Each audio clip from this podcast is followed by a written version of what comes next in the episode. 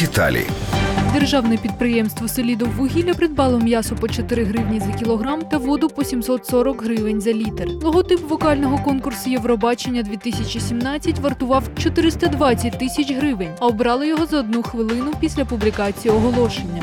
МВС закупило патрульні автомобілі Mitsubishi Outlander з гібридним двигуном за 900 мільйонів гривень. Експерти підрахували, вони могли обійтися майже на третину дешевше. У Нацбанку закупили іграшки. На суму 5 тисяч гривень придбали кубики для вільного конструювання, економічні настільні та ділові ігри.